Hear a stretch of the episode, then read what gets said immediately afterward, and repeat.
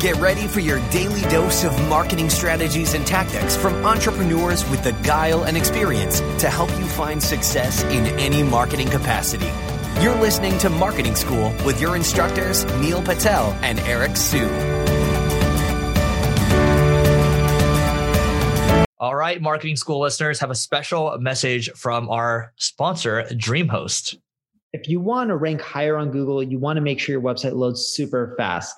Check out DreamHost. Not only is their solution super affordable, it'll make your website load faster, and they have amazing tools and support for your business to ensure that you grow and succeed. Welcome to another episode of Marketing School. I'm Eric Siu. And I'm Neil Patel. And today we're going to talk about how sex still sells. So, Neil?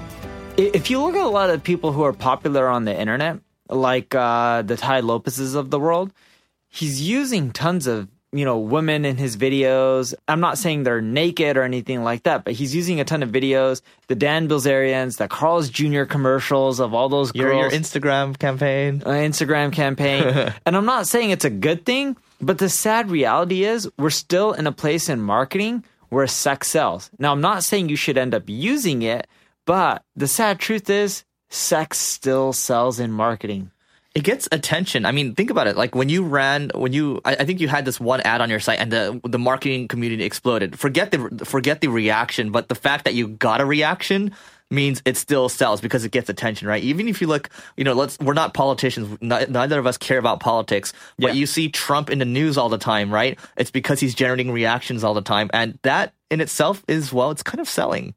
Yeah, and there's a lot of problems with you know leveraging sex both on the male and female side. It's not just people are using sex on uh, with pictures of women; they're also doing that with men as well. Maybe not as often, but they still do. And in general, like people look at that stuff, it draws attention from the eye, and people start clicking on that stuff, and it converts so well. You'll get a lot of haters, but the conversions and the revenue dollars go through the roof.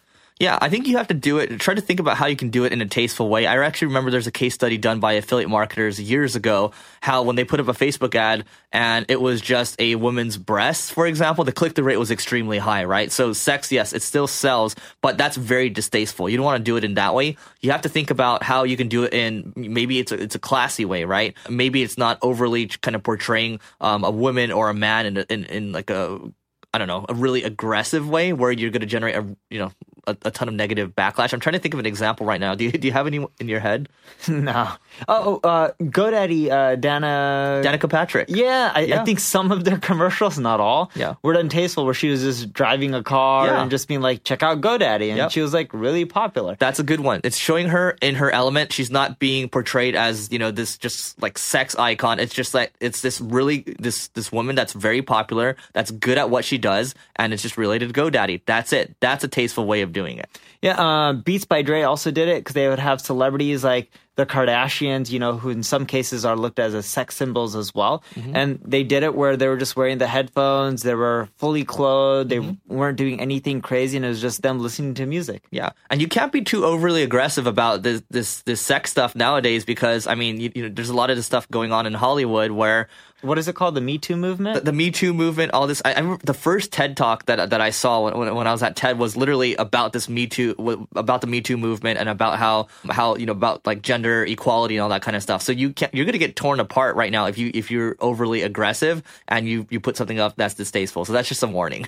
Yeah, and in all reality, like the world is evolving, and I think in a good place in which you know, there's hopefully in the future there's going to be more equality, not just on uh, gender but also on race as well.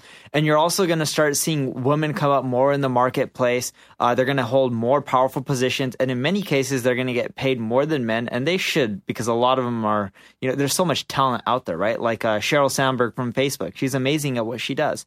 But in general, the world is coming to a better place. Like if you have to resort to sex to make your business work, you probably don't have a good product or service. And we're not saying you should use sex or you shouldn't use sex. We're just telling you the facts that sex still sells.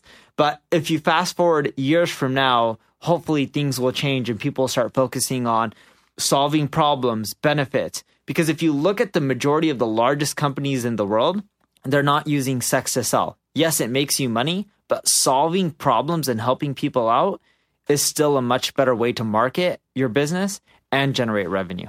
I mean, that that's basically it. You solve problems for people. You generate. That's how you generate revenue. That's how you start a business in the first place. For never mind all the politics stuff. So what I recommend that you take a look at, and this actually has to do with politics, but if, if you search top international women's day ads or the top ten most empowering ads for women, like those two titles are more related to politics and kind of inequality. But I recommend taking a look at the ads themselves and getting some examples of how sex sex sells in a, in a non-aggressive, non-distasteful way. And you know, to Neil's point, I think in a couple years, you know, things will be equalized. We're not going to have to worry about uh, or, or, talk about this stuff anymore, and we're just going to be worried about solving problems and doing good marketing. I wish it will be a couple years, but I doubt it. I think it's going to take a couple longer. more years than that. Yeah. yeah, maybe like five, ten. Yeah. Anyway, that's it for today. Uh, hope you enjoyed it. But go to singlegrain.com slash giveaway if you want to check out our marketing tools to grow your business.